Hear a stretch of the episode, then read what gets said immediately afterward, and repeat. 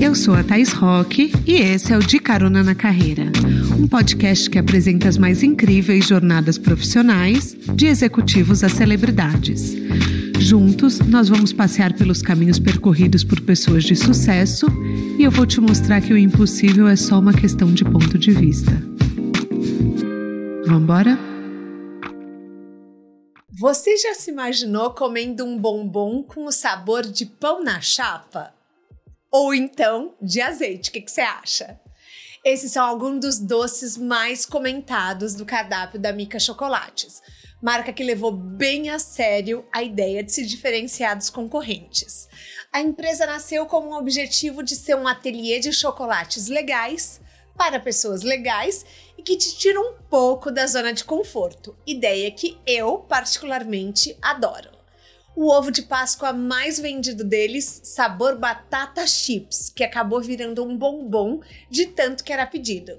São vendidas 3 mil unidades por dia e cada bombom demora cerca de 3 dias para ficar pronto, porque eles são pintados à mão a Michelle Callas começou a sua vida como advogada e passou 15 anos em escritórios de direito, até descobrir que seus sonhos estavam mesmo na cozinha. Vamos entender como essa virada aconteceu? Apertem os cintos que a estrada da Mica já começou. Mica, seja bem-vinda ao De Carona na Carreira. Quer dar um oi para os nossos Olá, caroneiros? Pessoal, obrigada pelo convite. Nossa, é um prazer estar aqui. Gente, eu sou, olha, eu sou sua fã desde que eu fiz o calendário do advento que você me mandou de presente ano passado. Eu vou te confessar, eu curti mais do que as crianças. Era eu mais que comia, entendeu? Esse ano Mas tem esse- mais, hein? Esse ano tem mais? Vai ter, vai ter. Mica, vamos lá. Bombom de pão na chapa, Uhum. de azeite, de batata chips, é definitivamente fora da caixa.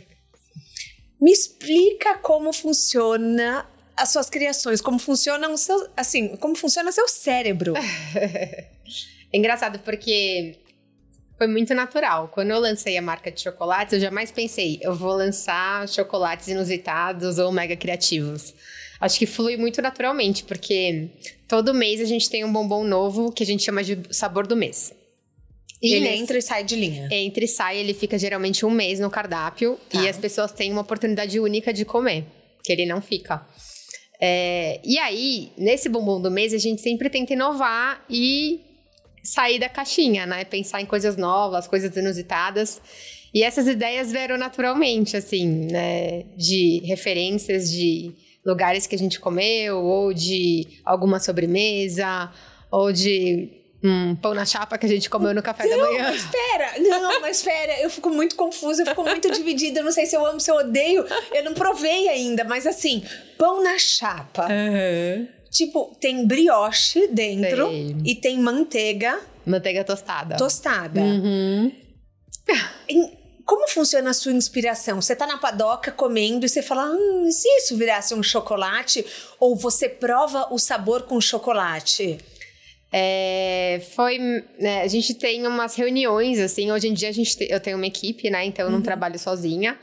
É, e a gente tem reuniões para pensar sobre produtos novos. E essa ideia do pão na chapa veio inicialmente de uma caixa de café da manhã que a gente ia bolar. Que os sabores dos bombons remetessem a itens de café da manhã. Era uma caixa de Dia das Mães que a gente lançou agora esse ano. E era uma caixa em formato de bandeja e cada bombonzinho representava um componente do café da manhã. Café da manhã. Então a legal. gente fez cappuccino, é, tinha de mimosa, tinha de iogurte com amare... iogurte com amarena, tinha cereal. E aí, cereal. Nossa, cereal. Eu ia amar. E aí é, tinha de Nutella, uma Nutella caseira que a gente fez. E aí esse pão na chapa veio uma ideia muito maluca, né? De juntar brioche, que é uma coisa meio neutra, né? Então a gente Uhum. fez um crocantezinho de brioche, Tá. que acho que combina muito com chocolate. É, e a gente fez uma ganache. Na ganache vai manteiga, geralmente. As nossas ganaches levam manteiga. E a gente pensou, por que não tostar a manteiga, deixar ela com esse gostinho de queimado e fazer a ganache com ela? E a gente fez e deu super certo. Tá. Mas assim, por exemplo, o de azeite eu não, é, o de azeite é o que sempre sobra na sua caixa. Porque, é, gente, ela tem uma caixa, depois eu vou mostrar pra vocês.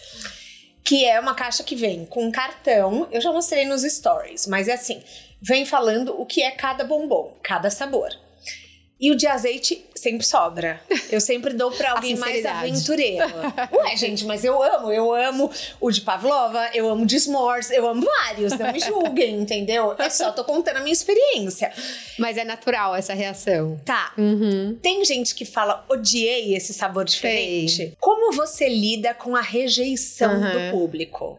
Eu aceito, é natural, eu acho, né? Não dá pra agradar 100% das pessoas. Eu sei, mas quando você faz, e quando você é uma artista, por Uhum. exemplo, o chocolate é a sua criação, é a sua Sei. arte. Eu imagino que eu ia ficar um pouco chateada. Não, eu não levo pro pessoal. Eu acho que eu tive uma criação dos meus pais que eu sou uma pessoa segura, sabe? É, então eu levo isso muito pra vida profissional também e pros meus chocolates. Eu sei que eu não vou agradar todo mundo, é, mas com certeza um dos sabores vai agradar. Com certeza, Com não. Quais são os sabores que mais vendem? O mais tradicional, que é o caramelo com sal, é o que mais vende, é o campeão. É o campeão. Campeão. E depois, em segundo e em terceiro lugar, assim, conta pra É, gente. Pavlova, que é um lançamento, né? A gente fez um ovo de Páscoa com Uhum. esse sabor. E aí depois ele, ele fez tanto sucesso na Páscoa que ele virou um bombom. Tem ovo? Não. É, na verdade ele tem um, um suspiro, Uhum, né? Suspiro leva a clara de ovo. Ah, não, não, não, desculpa. Ovo de Páscoa. Ovo de Páscoa. A gente faz ovo Ah, de tá. Páscoa na Páscoa. Muitos. Sai muito, é uma loucura. É a época que a gente mais trabalha. E você falou que o batata chips, inicialmente, Isso. era um ovo de Páscoa, Era. só. Foi um ovo de Páscoa, dessa Ah. Páscoa, né, de 2023. Uhum. A gente lançou esse ovo e foi o ovo mais vendido da história da Mica. É, a gente fazia, assim, 300 ovos por dia, esgotava no mesmo dia. A gente não, assim, não, não dava conta Tô mesmo. chocada. Sai, saiu em toda a imprensa, a gente ganhou vários prêmios com esse ovo. E aí ele virou bombom também, porque as pessoas pediram muito pra gente. E Vamos- agora ele tá fixo. Vamos voltar um pouco no tempo. Uhum, Você se formou em Direito sim. Porque era um sonho do seu pai. É, meu pai é advogado. E você trabalhou Uhum. no meio jurídico por 15 anos. Você estava quase se tornando sócia de Eu um era advogada escritório. sênior, é. Você era advogada sênior. Então, para quem não sabe, advogada sênior é um passo antes de se tornar sócia. Sim. Tá. Em que momento você começou a perceber Uhum. a sua insatisfação com o direito? Na faculdade eu já percebi. Amo a sinceridade na faculdade. Na faculdade já caiu minha ficha. Eu entrei assim, né? E aí você começa a ter as matérias, né? E, e ter é, mais claro ali o que, que você vai fazer. Acho que a gente entra muito cedo, né? Na faculdade. Muito. A gente ia, assim, zero preparado porque a gente, pra que a gente vai enfrentar. Então eu tinha muito essa ilusão do que era o direito. Meu pai é advogado, mas ele nunca exerceu a profissão. Então eu não tinha ali a vivência em Que- casa. Não, não, não, não, não. Pera, era o sonho do seu pai, embora Sim. ele não exercesse? Muito louco, né? Porque meu pai, ele era comerciante também. É, ele tinha uma loja de móveis de escritório. E eu sempre vivi a loja, né? Porque ele e minha mãe eram sócios. Então, minha infância inteira eu passava na loja, é, vivendo aquilo. E eu nunca vivi a experiência da advocacia em casa. Apesar dele ter o diploma, ele nunca exerceu. Uhum. Mas era o sonho da vida dele, ter exercido. Ele, nossa, ele era. Ele, ele ficou muito realizado quando eu entrei na faculdade de direito. Era o sonho mesmo da vida dele. Ele adorava conversar sobre isso. é, mas eu acho que ele nunca teve a oportunidade de trabalhar com isso. Então, é, eu acho que ele meio que projetava um pouquinho. Um, um né? É. Sem culpa, né? Eu Claro, entendo totalmente. gente. É pai e mãe. Pai e mãe querem o querem melhor o melhor pra pra gente. É. Eu acho que era, nossa, uma profissão que era super renomada, né? Porque tem um peso Uhum. ser advogado. Sim. Então Tem um status, tem né? um status, é isso. É, tem, tem a questão... Ah, mas uma coisa. Uhum. Sou detetive, óbvio, todos os Sim. carneiros já sabem. Mas eu não achei sua inscrição na OAB. Tem, ó. Fiz. Eu queria saber, você ainda paga a OAB? Não, cancelei. Cancelou? Tá, É ótimo. por isso. Ótimo, é, pode ser por isso. Sim. Porque eu fiquei procurando, eu procurei é, pelo Calas, né? Uhum. E procurei Michele Calas e, e não achei. É 288-028, eu lembro até hoje. E daí eu falei, bom, será que ela ainda paga? Será que cancelou? Eu cancelei. Porque eu considero, eu sei que dá pra reativar caroneiros, vocês já me explicaram.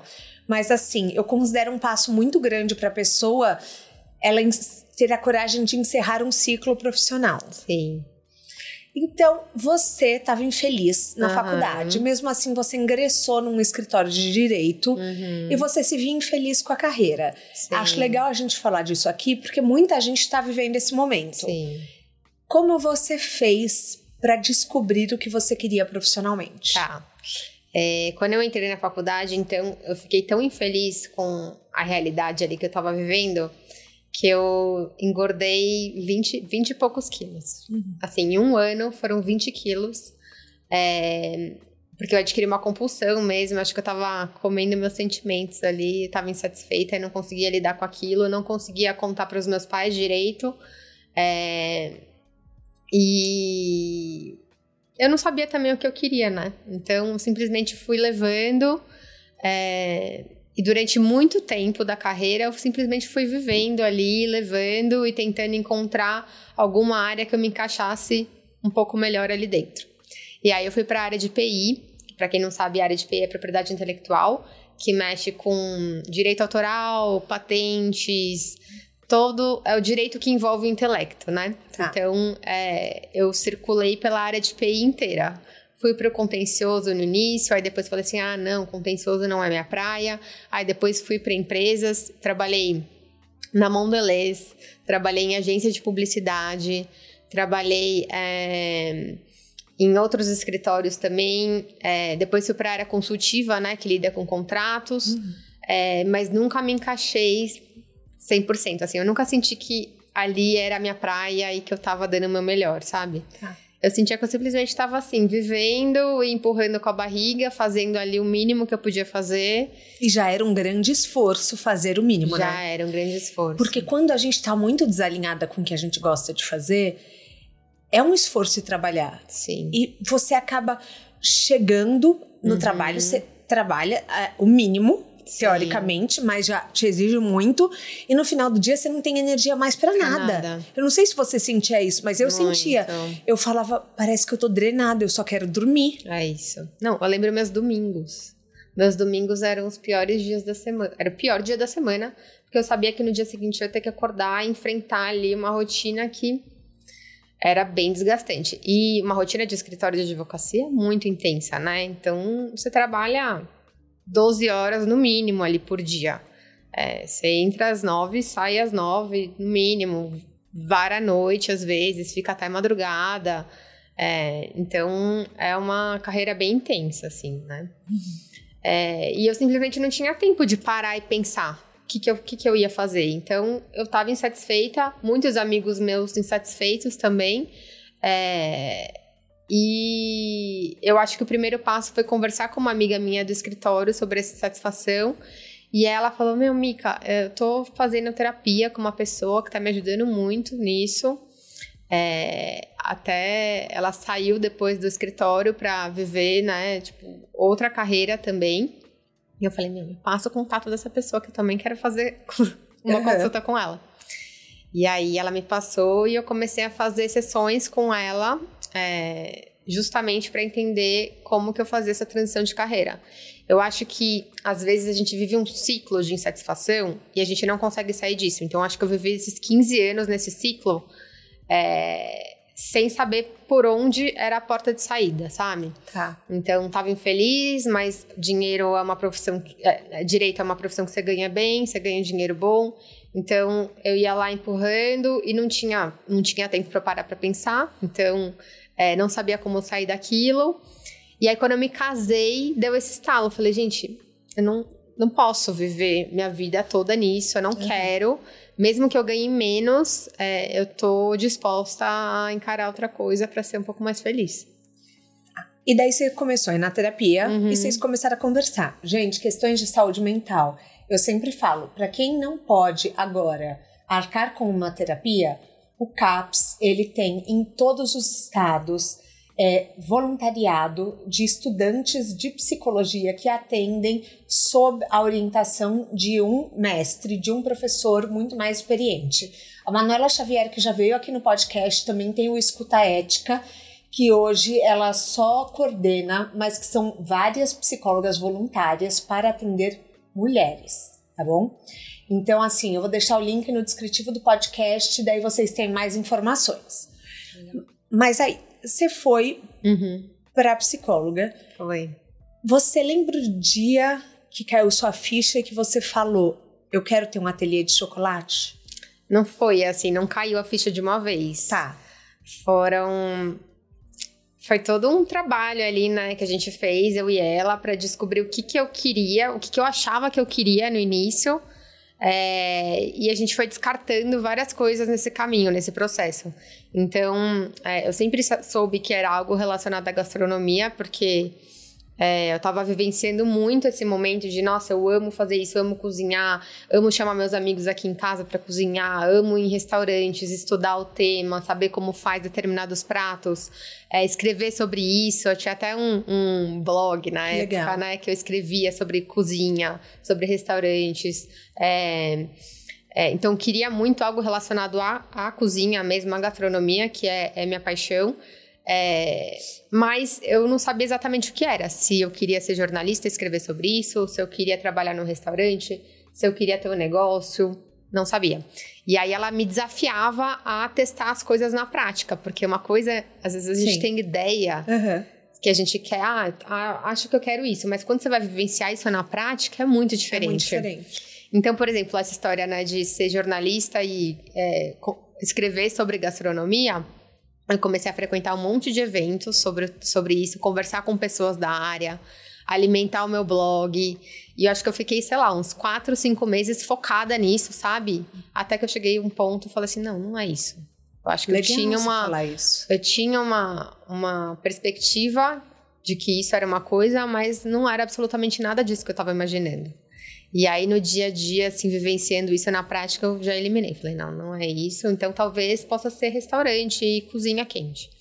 Então você fazia quase como se fosse uma dupla jornada. Dupla jornada, total. Foi o ano mais louco da minha vida. Tanto aqui no podcast. Então, e como que, por exemplo, você hum, descobria os lugares, os eventos, as áreas para você ir? Você ia pesquisando na internet, você ia Pesquisando. seguindo influenciadores, o que que você fazia? Pesquisando na internet, seguindo. Como Tá. eu já gostava muito do meio, era muito fácil, né? Saber o que estava acontecendo, é, entrar em contato com jornalistas da área, é, participar de eventos, porque eu já tinha né, esse blog, já tinha um Instagram que eu postava coisas. Então começaram a surgir convites, né, para participar de eventos. E aí nesses eventos eu conhecia mais pessoas que já me chamavam para outras coisas. Então Acho que quando você trabalha, começa a trabalhar com algo que você ama, eu acho que essa curiosidade é natural, né? Então era muito fácil pra mim pesquisar, ir atrás, mesmo depois do trabalho tendo exausta, eu tinha energia pra isso, sabe? Porque era uma coisa muito mais interessante do que meu dia.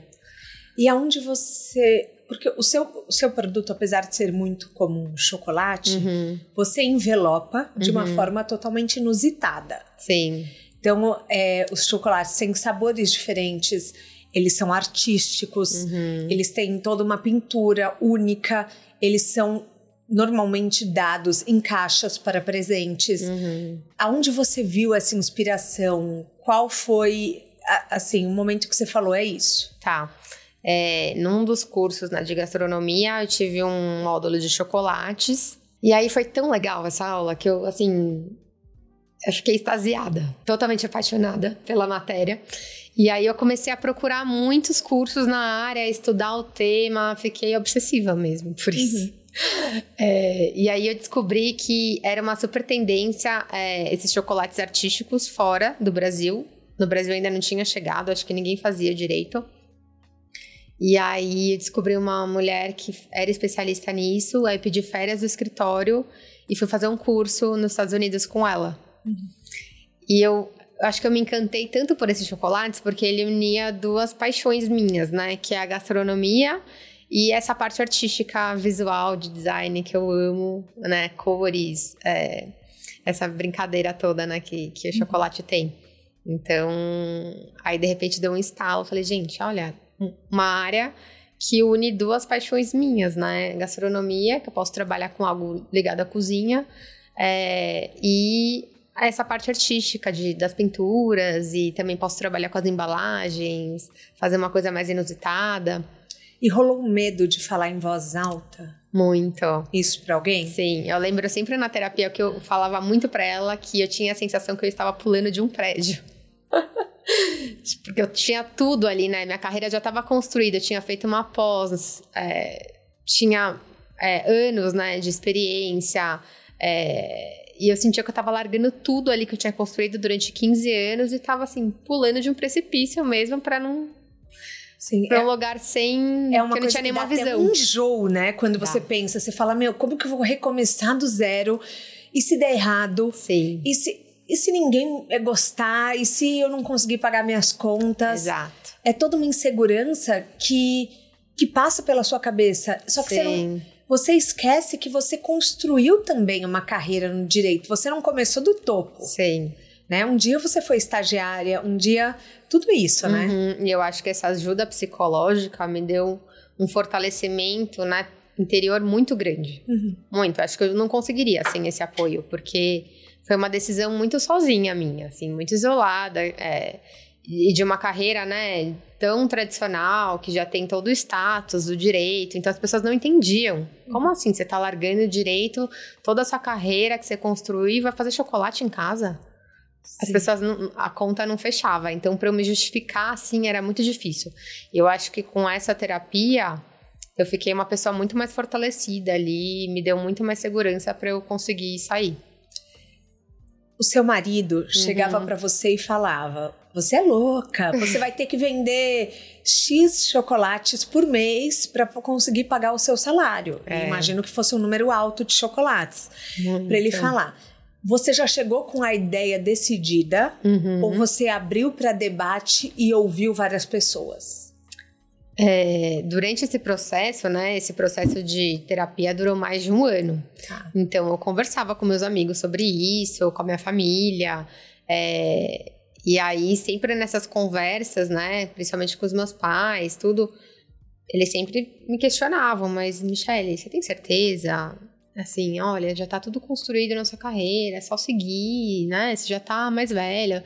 Eu tava com 32 anos, não é que eu tava com 18, né, Uhum. começando do zero. É, daqui a pouco você vai ter filho, sabe? Como assim? Então, é, foi um processo mesmo e todo mundo foi acompanhando isso. Não foi do nada, assim, olha, gente, vou abrir amanhã um ateliê. Foi um processo longo e todo mundo sabia. Um processo terapêutico que as pessoas foram também se acostumando Se com a ideia. acostumando, é. Era até uma própria estratégia nossa, né? Minha e da minha terapia, já ir Tá. soltando umas pílulas ali de novidades para as pessoas, para ninguém ficar. "Ah, Meu Deus. Então, porque quando eu conversei com a Marília, que é Uhum. sua amiga, Uhum. Marília de Cenouradas, gente, lembra Sim. que invadiram a loja dela? Então, essa Marília. A Marília optou pelo inverso, não Uhum, contar para ninguém. E um belo dia chegou e tinha uma loja. Sim. O negócio dela foi totalmente Uma estratégia diferente. papo, É. foi uma estratégia diferente. Sim. E assim, eu não conseguiria fazer igual a Marília, Também porque primeiro que eu tenho uma dependência emocional da minha mãe muito grande, eu preciso da opinião dela pra tudo, ela mexe Ah. pitaco em tudo. Beijo, mãe. E e assim, eu fico pensando, você mesmo com essas incertezas, você começou a levar chocolate pro trabalho e começou a vender. Sim. Inclusive, enquanto atuando como advogada, você fez dois casamentos. Sim. É, o que, que te deu essa coragem? Você tinha vergonha de vender? Você não tinha? Hum, no Como começo eu tinha. Eu imagino. Muita. Mas aí eu fui tratando isso na terapia e. É, ela me fazia ver que era, aquilo era só um trabalho e que não tinha vergonha nenhuma em vender o meu trabalho, Sim. né? É, e que era uma coisa que eu gostava e que era um hobby. No início eu não falava para todo mundo do escritório, né, que eu estava te- tentando alguma coisa nova. Eu falava que era um hobby que eu gostava de fazer em casa e, e que eu levaria os chocolates para o escritório para eles provarem e me falarem as opiniões. E eu achei, acho super importante isso porque foi um teste ali, né, do negócio Sim. em paralelo. Eu não, não larguei o direito sem saber o que eu faria. Tava tudo mapeado já, eu sabia o que estava dando certo, o que, que não estava, quais sabores eram os mais legais, quais, quais as pessoas não gostavam. É, Quando eu saí do escritório, o ateliê- meu ateliê já estava todo montado. Eu Ah, já, já? tinha reformado, eu só dei um passo. E o dia seguinte eu já entrei no ateliê. Então, foi assim, você fez uma transição de carreira muito estruturada. Muito estruturada. Eu acho que por isso que eu fiquei tão segura. Tá. né? Uhum. Então, assim, não foi do nada. E isso que a terapeuta me falava, assim, Michelle, você não tá pulando de um precipício, a gente tá ma mapeando todo o seu caminho, entendeu? Quando você pedir demissão, já vai ter tudo montado ali, você já vai começar a trabalhar, o seu Instagram já tá pronto, já você tem já os clientes. Tinha Instagram? Já tinha Instagram. Você já tinha alguns seguidores Já, ali? já tinha. Era um negócio montado mesmo, ninguém sabia que eu era advogada por trás. Tá. E por exemplo, você chegou a pensar nessa época em contratar influencers e mandar os chocolates para influencers? Você pensou em algum movimento assim? Sim, eu mandava. Desde o início eu mando muitos chocolates para influencers. Tá. E daí as pessoas postavam? Sim. Como que era? Eu acho que é, pela própria beleza dos chocolates, né, era natural que as pessoas postassem, principalmente uhum. porque lá no início, quando eu fazia, ninguém fazia algo muito parecido.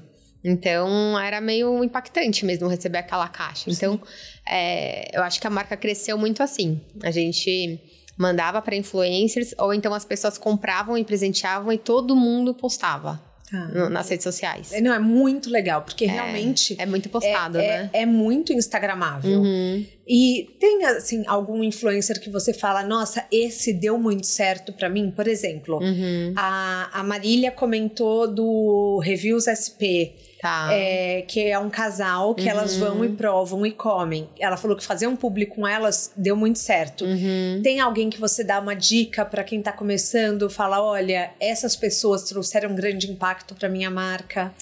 É, a gente prefere influencers da área de gastronomia, né? Uhum. Porque é, os nossos chocolates, eles são bem para um perfil, assim, de quem gosta de comer. Uhum. É, é um chocolate mais diferente, então as pessoas têm que estar abertas, né, Sim. a novas coisas, a, a, experimentar novas coisas. É, um, um, uma influenciadora que deu muito certo pra gente foi natural, foi a Isa Scherer, que ganhou o Masterchef.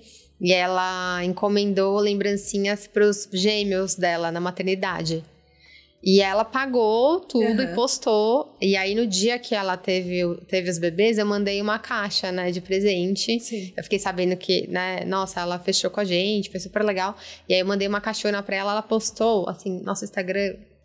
Acho que a gente ganhou mais de 10 mil seguidores. Você tá brincando? Sim, foi uma loucura. E todo mundo procurando pra lembrancinha. E foi uma coisa natural, assim, uhum. que ela que viu a marca, ela já consumiu os chocolates e ela quis fazer pra maternidade. Que legal. Então foi muito legal. Isso é muito legal, esses Uhum. pequenos detalhes que você não sabe, assim, a- como a pessoa conhece a sua É. marca, né?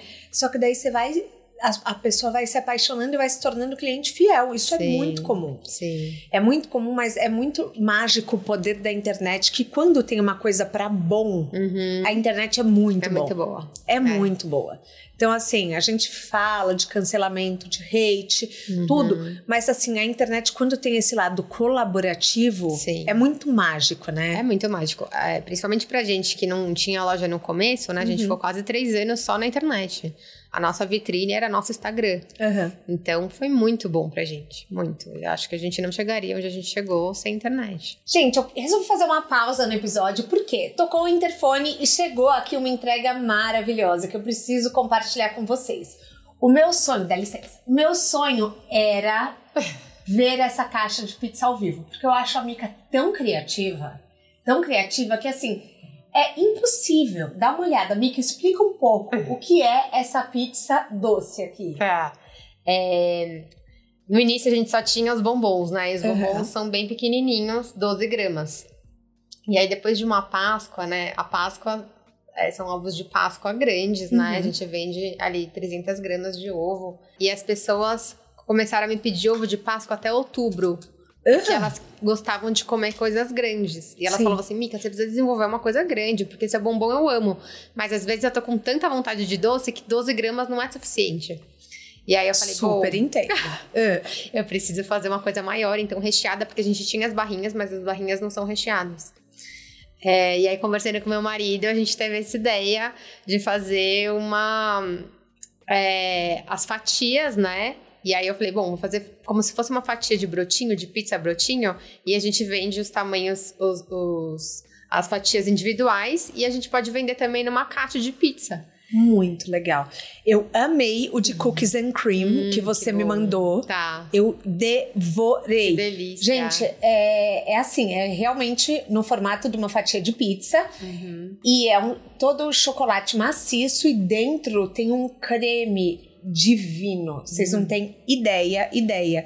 E aqui são vários sabores. Cada São. pedaço é um sabor. Cada pedaço é um sabor. Então, pra você dar pra como um presente, fica super criativo. Dá uma olhada, gente. É, Eu muita amei. gente leva em jantar, como sobremesa. Ai, né? leva em É jantar. legal.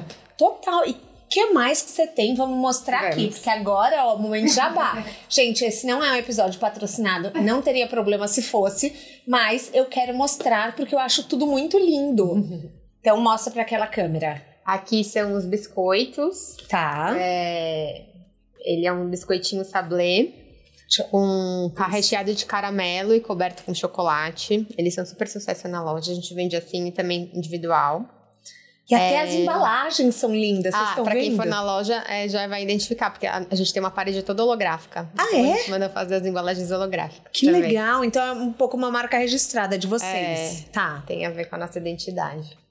Aqui são caramelinhos de corte banhados no chocolate. A gente tem de framboesa, cupuaçu e baunilha. Aqui são algumas barrinhas que a gente vende. É... Deixa eu ver os sabores. Ah, essa daqui é pra você, especial. Ai, Jesus. De azeite. De azeite.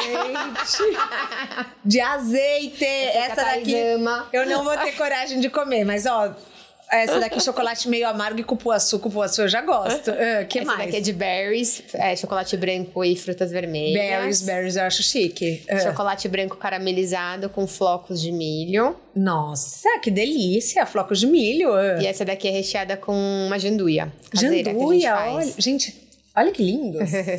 não, é porque isso já é um presente, né? É, a identidade é legal, né? A identidade é muito legal, muito legal. Parabéns. E o que mais que a gente tem aí? E aí eu gente, tô chocada. Natal Parece Willy Wonka, não para de sair, não para de sair coisa. Opa. Essa caixinha que eu pedi pra vir aberta é justamente pra conseguir abrir. Pra conseguir mostrar, É. claro. Então ela vem com duas gavetinhas aqui. Esse é o folder que você tava falando no início esse da é o gravação. folder que eu tava falando. Então, ó, pra vocês verem, pessoal, aqui vem o que é cada sabor. Uhum. Pra você conseguir identificar O que Tá você tá vendo? comendo. o que você tá comendo. Então, Porque eu tinha uma frustração muito grande de comer bombons e não saber e o não que é. saber o que é. É, total. E aí eu falei, gente, eu preciso fazer tipo uma colinha assim para as pessoas saberem. Tá vendo? Então, cada sabor, por exemplo, esse aqui é de donut. Uhum. Eu imagino. Esse é, de Isso. morango, que é o preferido da filha dela. É. É, deixa eu ver, Pavlova. Esse teve no lançamento do Doce Jornada, gente. Pavlova e S'mores. Sim. Que foram é, esses dois, né? Esses dois. Esses dois. O povo amou. Uhum. Amou, vocês não têm ideia. Nossa, a galera pirou, pirou assim. E é muito lindo, porque E você vê. Tem duas gavetinhas. Tem Essa duas também tem gavetinhas, vem tudo com seda. E é muito legal que vem esse plástico em cima, porque daí o chocolate não encosta, não estraga a pintura. Sim. Então, isso é- são pequenos cuidados que você vê o posicionamento da marca, que é É. mais para um mercado de luxo, né? Uhum. É, gente, os preços são acessíveis, tá? Eu só estou falando que é de luxo na beleza. A gente Mas- vende individual os bombons a 6,50 a unidade. Então e todo mundo. Olha! É. Nossa, e vocês vendem no iFood? No iFood e no delivery próprio. A gente tem um site próprio. Tá. E tem no iFood também que chega rapidinho, em uma hora. Ai, que legal! Uhum. Muito interessante. E assim, para quem quer viver a carreira dos sonhos, Uhum. que dica você daria? Eu planejei muito bem essa transição. Não foi de um dia pro outro que eu decidi o que eu queria e é, foi muito arquitetado e planejado. Então eu juntei um dinheiro. Ah, você juntou? Juntei. Tá.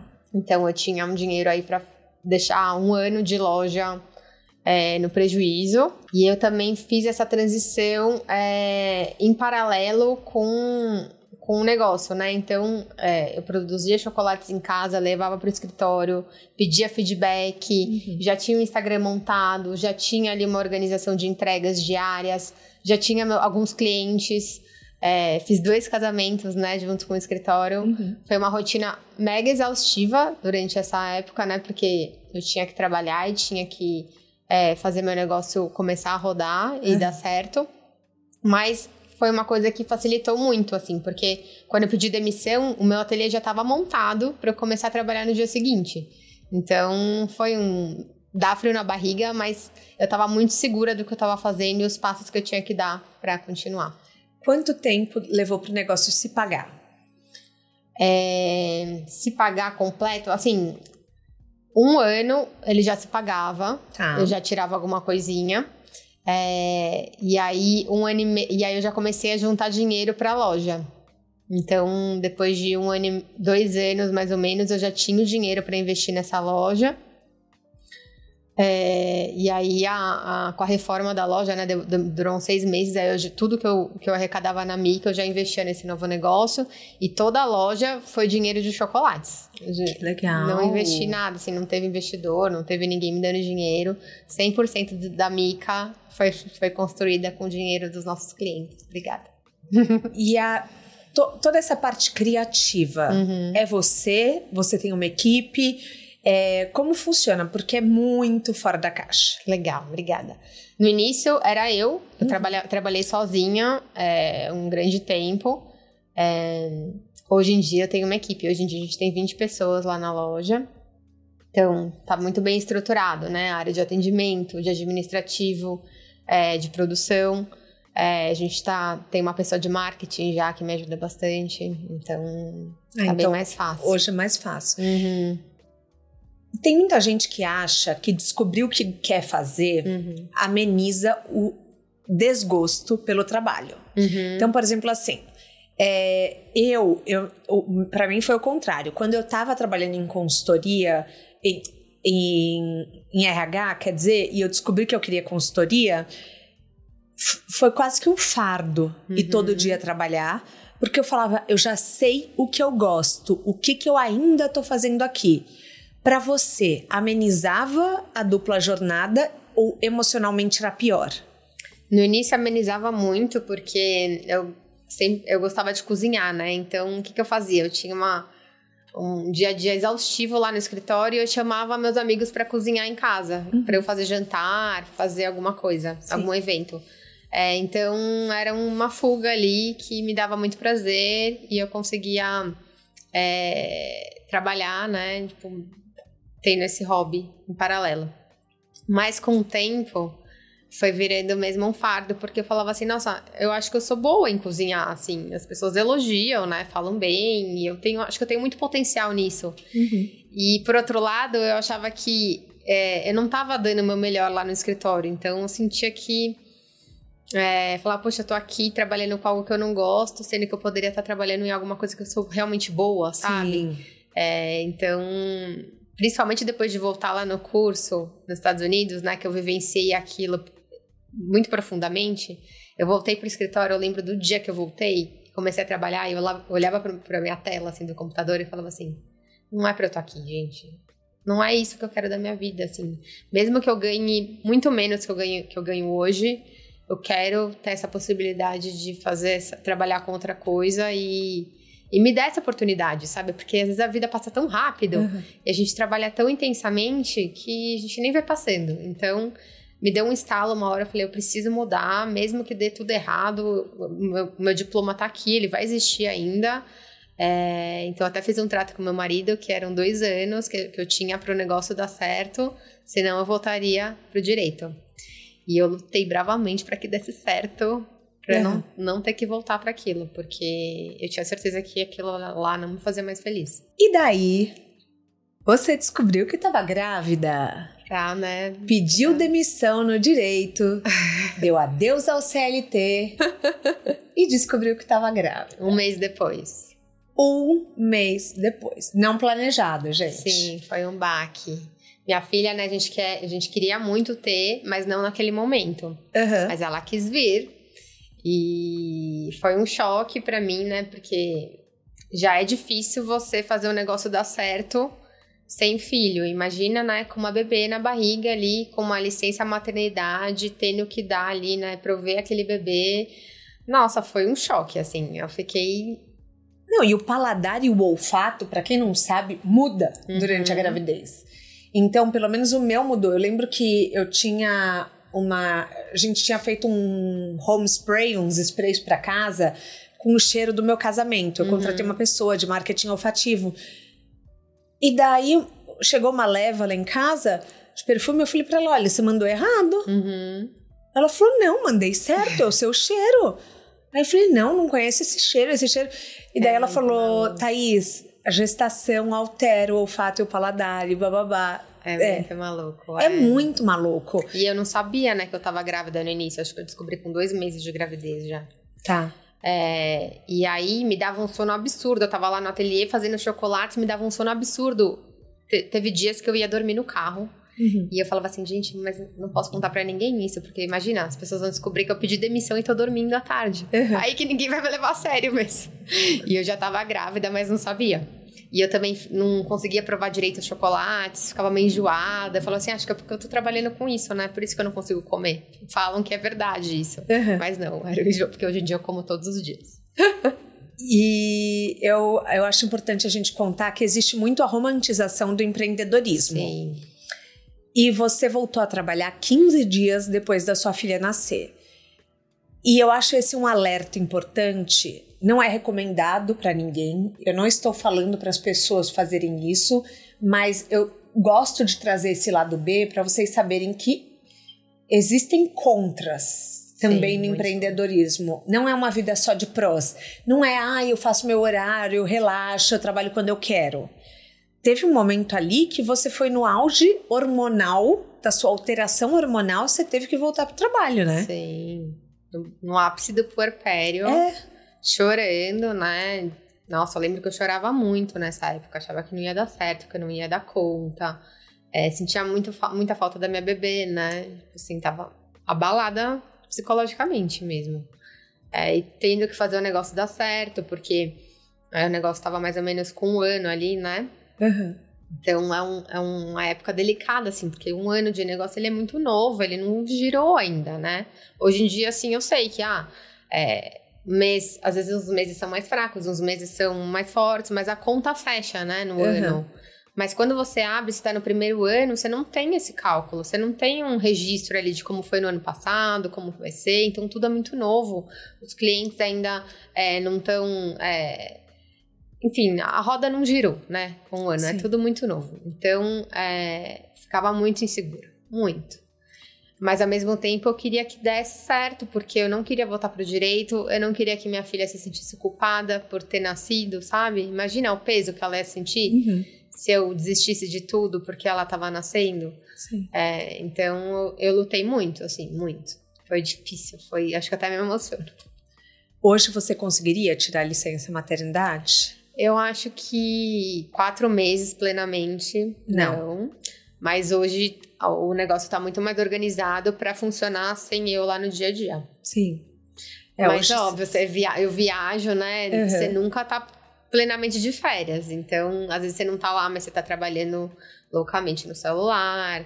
é, tudo passa por você, os, as- os, os pagamentos eu que aprovo. Então, é, faço muitas coisas dos bastidores, mas eu não preciso estar lá 100% do tempo presencialmente. Vamos falar suas redes sociais? Aonde a gente Vamos. te encontra? Aonde você tá? Tá no LinkedIn? Tá no. TikTok? Fala pra gente. Tô no LinkedIn, Michele Calas. Meu Instagram é Mica Chocolates. E lá tem todas as informações de compra, como vocês podem comprar. Então você não o tem um Instagram site. pessoal aberto? Não, é fechado, meu Tá. Insta pessoal. Tá. Então, lá tem todas as informações. E pra quem tá agora numa vontade louca de comer doce, qual que é o site? micachocolates.com.br Ou no iFood. ou no iFood que a gente entrega em uma hora. Que a gente entrega em uma hora. Gente, Uhum. ó, minha sugestão: peçam o pedaço de torta de Uhum. cookies and cream. Ou a pão de mel que é a mais vendida. O Você pão- vai provar. A de pão de mel Uhum. é a mais vendida, É. jura? Vou ter que comer hoje. Você não vem que não tem, hein, José e Dantas? Esses são meus, esses sabores. Eu não vou deixar vocês comer. Depois eu mando mais. O que é sucesso pra você? Nossa, eu acho que sucesso é eu poder trabalhar com uma coisa que eu amo, assim, né? Independentemente do dinheiro e do, né? é, eu acho que eu pulei pra essa profissão porque é alguma coisa que me deixa plena. Tem até uma frase, né, que fala que é, a comida significa amor quando palavras não são suficientes. E é muito isso, assim, eu, eu brinco que É, quando eu era advogada, ninguém me ligava, né, para dar uma notícia boa ou para é, falar alguma coisa legal. E agora, meu dia inteiro é preenchido com, com essa. Parece um, muita energia boa, assim, muita Sim, energia positiva. máximo. Das pessoas falando que provaram meus chocolates e tiveram uma experiência legal. Ou que, até uma vez eu lembro de uma cliente que falou que comeu o nosso bombom de amarena e ela voltou à infância quando ela comia com o pai dela. E aquilo foi um momento, assim, que deixou ela super emocionada. E aí todo ano ela dá os nossos chocolates pro pai dela. Ou então mães levando as crianças para ter a primeira experiência com chocolate na loja. Então, assim, acho que nada paga isso. Sou muito feliz hoje em dia. E um fato curioso é que você vendia trufas quando você era pequena. Sim, Você acha que a vida já dá sinais? dá. Acho que parece um. Até o nosso copo de café é um É. Tetris, né? Que a, a designer pegou o nosso logo e, e Uhum. fez. é, o nosso, nosso logo são quatro quadradinhos, né? Uhum. Mica. E ela pegou esses quadradinhos e fez um Tetris. E aí, depois um dia, eu, eu pensei, nossa, esse Tetris tem tudo a ver com a minha vida, porque parece que tudo foi se encaixando, Uhum. sabe? É, no início eu vendia trufas, aí depois eu fui para advocacia, mas fui para uma área né, alternativa de cultura, que mexia com essa parte artística. E aí, sendo advogada, eu trabalhei numa, numa empresa de chocolates e, sabe, tudo convergiu para Mica ser o que ela é hoje. Sim, é, É, verdade. muito maluco. Nossa, é verdade. Você trabalha na Mondelez, Trabalhei no jurídico. no jurídico. Uhum. Então, assim, a vida tava te empurrando para os chocolates. São de uma forma ou de outra. Assim, né? Meu pai é o maior chocolatra que eu conheço, então na minha casa sempre teve muito chocolate. É, então, acho que tudo convergiu para isso. É muito doido.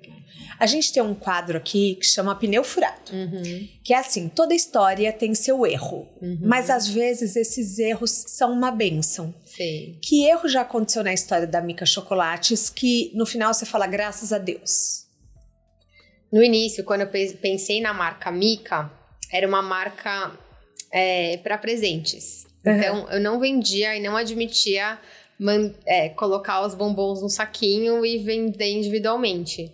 Porque, né, nossa, a gente gasta três dias ali para fazer cada bombom, a pintura são, as pinturas são todas feitas à mão. E eu ficava imaginando, não, a gente vai fazer, gastar um super tempo nessa, nessa parte artística e depois a gente vai colocar num saquinho e mandar pra pessoa comer. Então, não admitia isso.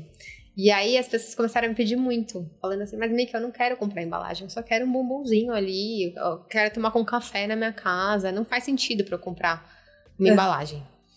E aí eu, uma hora eu cedi, falei, bom, então tá bom, vai, vou desapegar disso, não vou ser tão perfeccionista e vou mandar então os bombons individuais no saquinho. E eu acho que isso fez que a marca crescesse muito, porque muito mais pessoas que é, não comprariam uma caixa inteira compram os individuais. E hoje em dia é o produto mais vendido. São os bombons individuais avulsos. Nossa! E lá no início eu não admitia vender fora da caixa, fora de uma embalagem que eles ficassem perfeitinhos, né? Caramba, que legal! É. Mudança de estratégia aí, né? Percebendo o que o público queria. Na sua mala de viagem, um Uhum. livro, um filme, um documentário ou um TED Talk que não precisa ser sobre carreira, mas que mudaram sua vida. Nossa, difícil essa pergunta. Esses quatro anos, né, de carreira e filho, né? A Mika tem a mesma idade da Manu. Foram tão loucos na minha vida que, assim, eu quase não tenho tempo pra ver um seriado, ver um, um- um- ler um livro. A minha rotina é bem maluca mesmo. É, mas assim, eu viajei agora, voltei terça-feira. E no avião eu vi um, um filme. é, chama. Parece até meio superficial, mas é, eu achei muito legal, até me emocionou. Que é o Coco Antes de Chanel. Ah, É, que é a história, né, da, da Coco Chanel. aham, É, eu adoro essa atriz, né, que é aquela Audrey Tautou. aham. É, e assim, esse filme me tocou muito de uma forma diferente, porque é a história dela, é, de como ela iniciou a carreira de estilista e tudo que ela passou esse tempo até chegar no topo, sabe? E eu- a última, a última imagem do filme ela fazendo um desfile assim mega com muita gente, um time super completo. É um desfile super bombado, assim, na mídia, e ela senta na escada e olha tudo aquilo, e aí começa um filme de tudo que ela passou pra chegar lá. Gente, eu no avião, assim, emocionada. Chorei, falei, que legal, quero ver. É muito legal. Mexeu comigo, assim. Muito bom. E mostra muito a força dela, sabe? Ela se destacando e não querendo é, ser uma mulher ali submissa. Então, uma mulher bem forte, assim. Bem legal. Que lindo. Uhum. A gente chega ao fim da nossa Ai, carona. Mi, que eu amei. Eu amei. Nossa, assim, muito bacana. É, eu fiquei muito feliz de contar a sua história, de você estar tá aqui. Uhum. Porque vocês sabem, né, pessoal? Os advogados são o maior índice de mudança de carreira que eu conheço. Então, assim, ter mais uma advogada aqui que teve coragem de encerrar esse ciclo e de contar para as pessoas, de compartilhar algo que é tão íntimo quanto a comida, né? Essa uhum. relação de amor que você cria diretamente com as pessoas. Parabéns pelo seu Foi trabalho. Foi um prazer estar aqui. Eu fiquei super emocionada com o convite. Eu ouço o seu podcast desde 2020, né? Você começou em 2020. Comecei em 2020. E eu vi assim e falei assim, gente, é, é, eu me identificava muito com as pessoas que estavam aqui. Eu tava no meio daquele turbilhão, né? De filho e negócio. Mas era um momentinho que eu tinha ali para escutar outras pessoas e sair dessa é, dessa, desse isolamento, né? Que é empreender, que a gente empreende, a gente fica muito sozinho, né? Muito então sozinho. era o momento ali de ter alguma companhia comigo. Ai. durante a produção. Que e bom. eu tô muito feliz de estar aqui. Obrigada. Imagina, obrigada a você. Se você gostou do episódio de hoje, eu indico da Marília Cenoradas, que é amiga da Mica, e também indico da Isabela Cari. O De Carona na Carreira tem a consultoria de conteúdo do Álvaro Leme, a supervisão do José Newton Fonseca, a sonoplastia edição do Felipe Dantas e a identidade visual do João Maganin. Todas as dicas que a gente falou aqui estão no descritivo, no podcast, na plataforma que você nos escuta. Bora lá no Instagram falar mais sobre o episódio de hoje. A gente volta na próxima semana com mais um de Carona na Carreira. Um beijo grande. Aê!